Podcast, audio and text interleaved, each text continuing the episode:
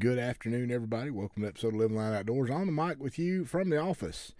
Yeah, I know it's a bit early this afternoon, but man, I've been working on stuff since 6:45 this morning.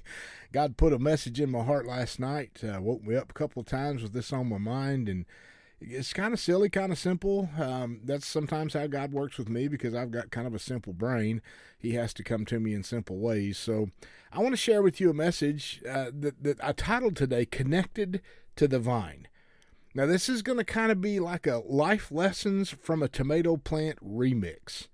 Like way back in 2019, it's actually the very first podcast that is on the podcast platform today. So if you scroll all the way back to where I started placing things on the podcast, you will find a podcast that's titled Life Lessons from a Tomato Plant. And it's about 9 minutes long. It's worth going back and listening to. I'm going to kind of do a remix of it because of what God put in my heart last night. We're in the midst of gardening, right? I mean, we just started planting stuff. So, and because of some of the things that have happened and transpired over the last few days and things and week, as we've planted our garden and things, it brought this to mind. God placed it in my spirit last night. So at 6:45 this morning, I was up writing this. And putting it together, and it reminded me very much of the life lessons from a tomato plant. So I would encourage you to go back. You'll have to scroll through all of the podcasts, all the way to the very beginning. Now, I believe it's all the way back. It's 2019, and you'll find that. It's the very first podcast that we put on the mix. Several years ago, I wrote that sermon titled Life Lessons from a Tomato Plant. Now, this message was born out of a crazy tomato plant as well, that somehow started just off our porch, and when a good friend in the hail repair business commented on how to make it produce more fruit. That's where that particular message came from. I found myself somewhere in the middle of the night last night thinking about some tomato plants. Ron and I had just started some in the house earlier this spring, and actually more like this past winter. Rhonda planted some seeds, and we have several seeds, and she planted them, and they really began to grow. We had them under a grow light that comes with our hydroponic tower garden thing, and two of the plants actually began to produce blooms, and eventually little tomatoes appeared. It was so exciting. Because it was wintertime. It was really cool to see this going on in the winter. Well, when spring finally arrived, and it took it a while, we determined to move them outside as we were preparing other seeds and plants for the garden this year. Rhonda had several okra plants that she'd started, while my pepper seeds were just not coming around like we hoped. So as we were moving these already producing tomato plants out the back door, we realized how vulnerable and maybe somewhat fragile that these were, as they were very difficult to keep from falling and getting damaged, and unfortunately the biggest cluster of little tomatoes broke off the vine, much to our disappointment. We got them outside. We replanted the smaller plants with a tomato on it in the grow box, and all seemed well. But as I was building the cage around the plants to help support them, I knocked the little tomato off the plant. It broke my heart. I hated it. It was just a little green tomato. It fell under the grow box, under the stand that the grow box is sitting on, and it was there for a couple of days. I saw it. I noticed it. I made comment to Rhonda about it, had knocked it off, and was felt bad about it. But then I pointed out a couple of days ago that little tomato that I had knocked off the vine had gone from green to a light shade of red. But then, and the next night, it was gone. It was taken by some critter or something else, and it was literally gone. The other little tomatoes are now turning and looking quite healthy, and we're all excited to watching as the fruit of our labor begins to produce as planned. Now, this brings me to what God put on my heart in the middle of the night last night when he woke me up. In my slumber, I could see that little green tomato, the one I'd knocked off the vine. It was fine. It looked healthy. It looked like a tomato. But it was disconnected from the vine now. It separated it from its very source of life.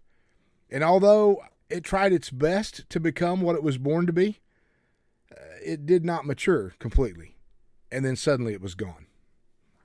It appeared to develop.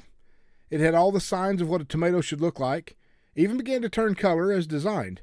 But because it was no longer connected to the vine, no longer receiving the life-sustaining nutrients, no longer protected by staying attached high up off the ground, it was devoured by something before ever fully developing into its purpose. John 15, 1 through 6 says this, "I am the true vine, and my Father is the vine dresser. Every branch in me that does not bear fruit, he takes away, and every branch that continues to bear fruit, he repeatedly prunes, so that it will bear more fruit, even richer and finer fruit." Verse 3 says, "You are already clean because of the word which I have given you, the teachings which I have discussed with you. Remain in me, and I will remain in you. Just as no branch can bear fruit by itself without remaining in the vine, neither can you bear fruit, producing evidence of your faith, unless you remain in me. I am the vine, you are the branches. The one who remains in me, and I in him, bears much fruit.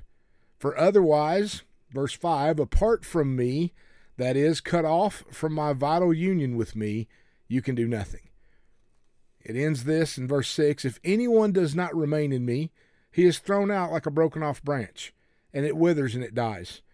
And they gather such branches and throw them into the fire, and they are burned." Now, verse 5 really points out that apart from Jesus, we can do nothing.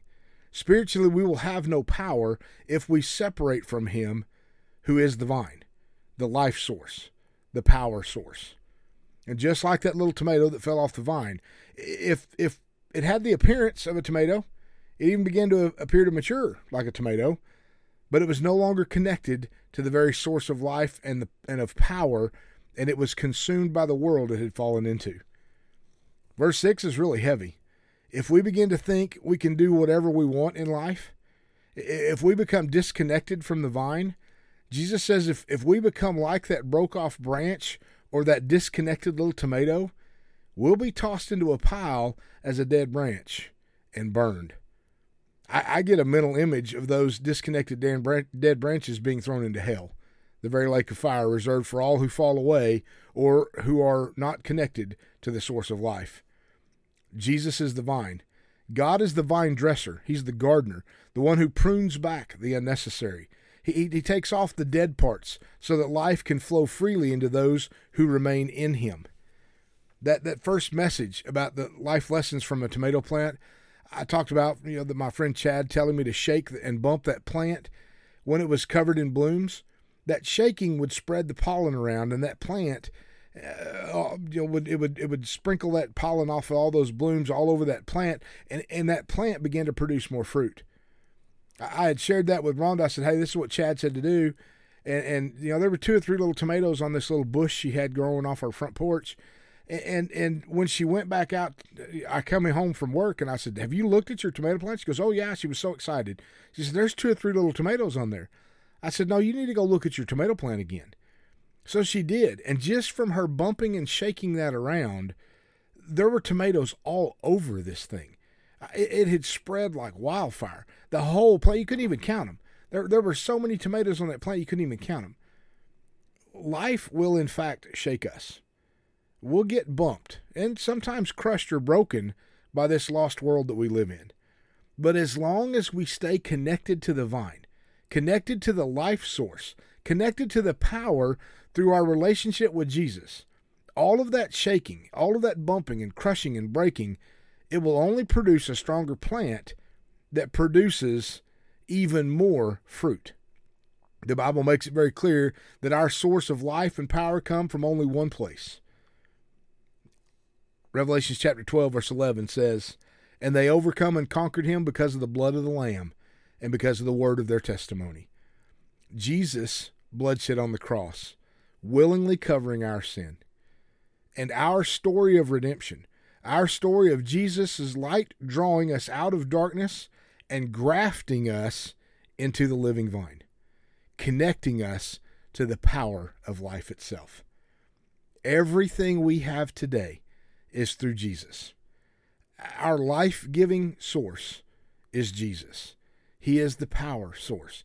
He is what we must stay connected to. He is the vine. God is the vine dresser, the gardener. We have got to stay connected to the vine. Listen, I want to challenge you to something today. You may have found yourself in years past where you've surrendered to the Lord.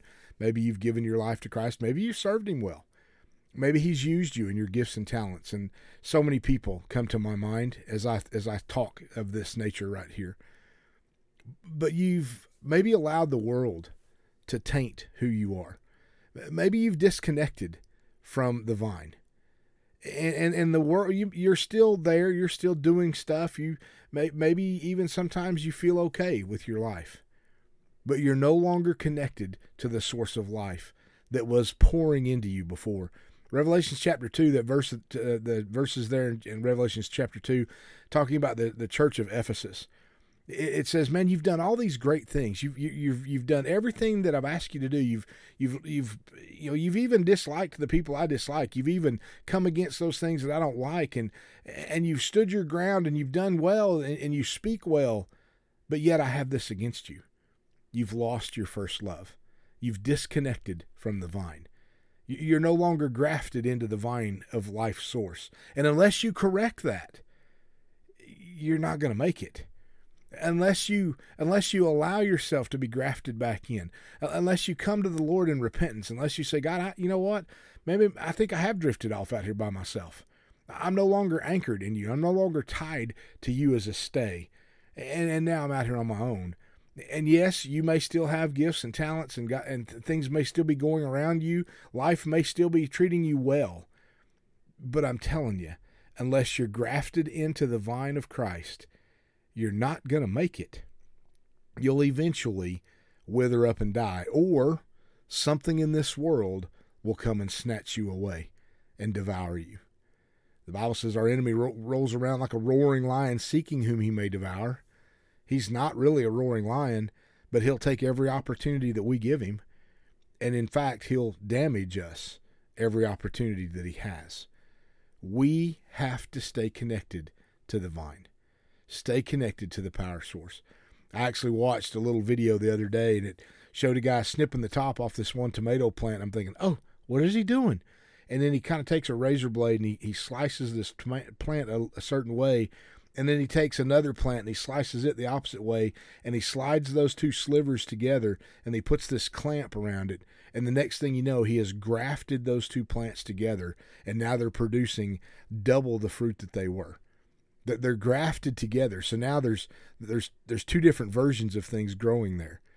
Graft yourself back into the vine and let the blood of Jesus course through your veins once again. And as doing so, you'll produce more fruit than you've ever dreamed. He'll be able to use you in more ways than you've ever imagined. God gave us our gifts. He created us before he ever formed us in our mother's wombs. He already had set us apart for his purpose. But until we allow his vine, his blood to flow through our veins, grafted into him as the vine, we don't serve our purpose. We'll wither away, and we'll die, and we'll be gathered up and thrown into that heap to be burnt. Do not let the world devour you. Stay connected to the vine. Amen. God bless you guys. I pray that God stirs your heart. If you find yourself on the outside looking in, it's not a locked door, at least not yet. Simply repent. Surrender your heart back to Christ and allow him to pour back over you his love, his peace, and his passion, placing you back under his wing, grafted back into his vine with his power flowing through you once again. Amen. Rhonda and I love you. We thank you for your support. Thank you for your prayers. Thank you for following along with our ministry, allowing us to do the things that God has given us to do, helping us on this journey as we process out, seeking out that which is lost so that it may be found. Amen. God bless you. We love you. We're praying for you. We'll talk to you again real soon.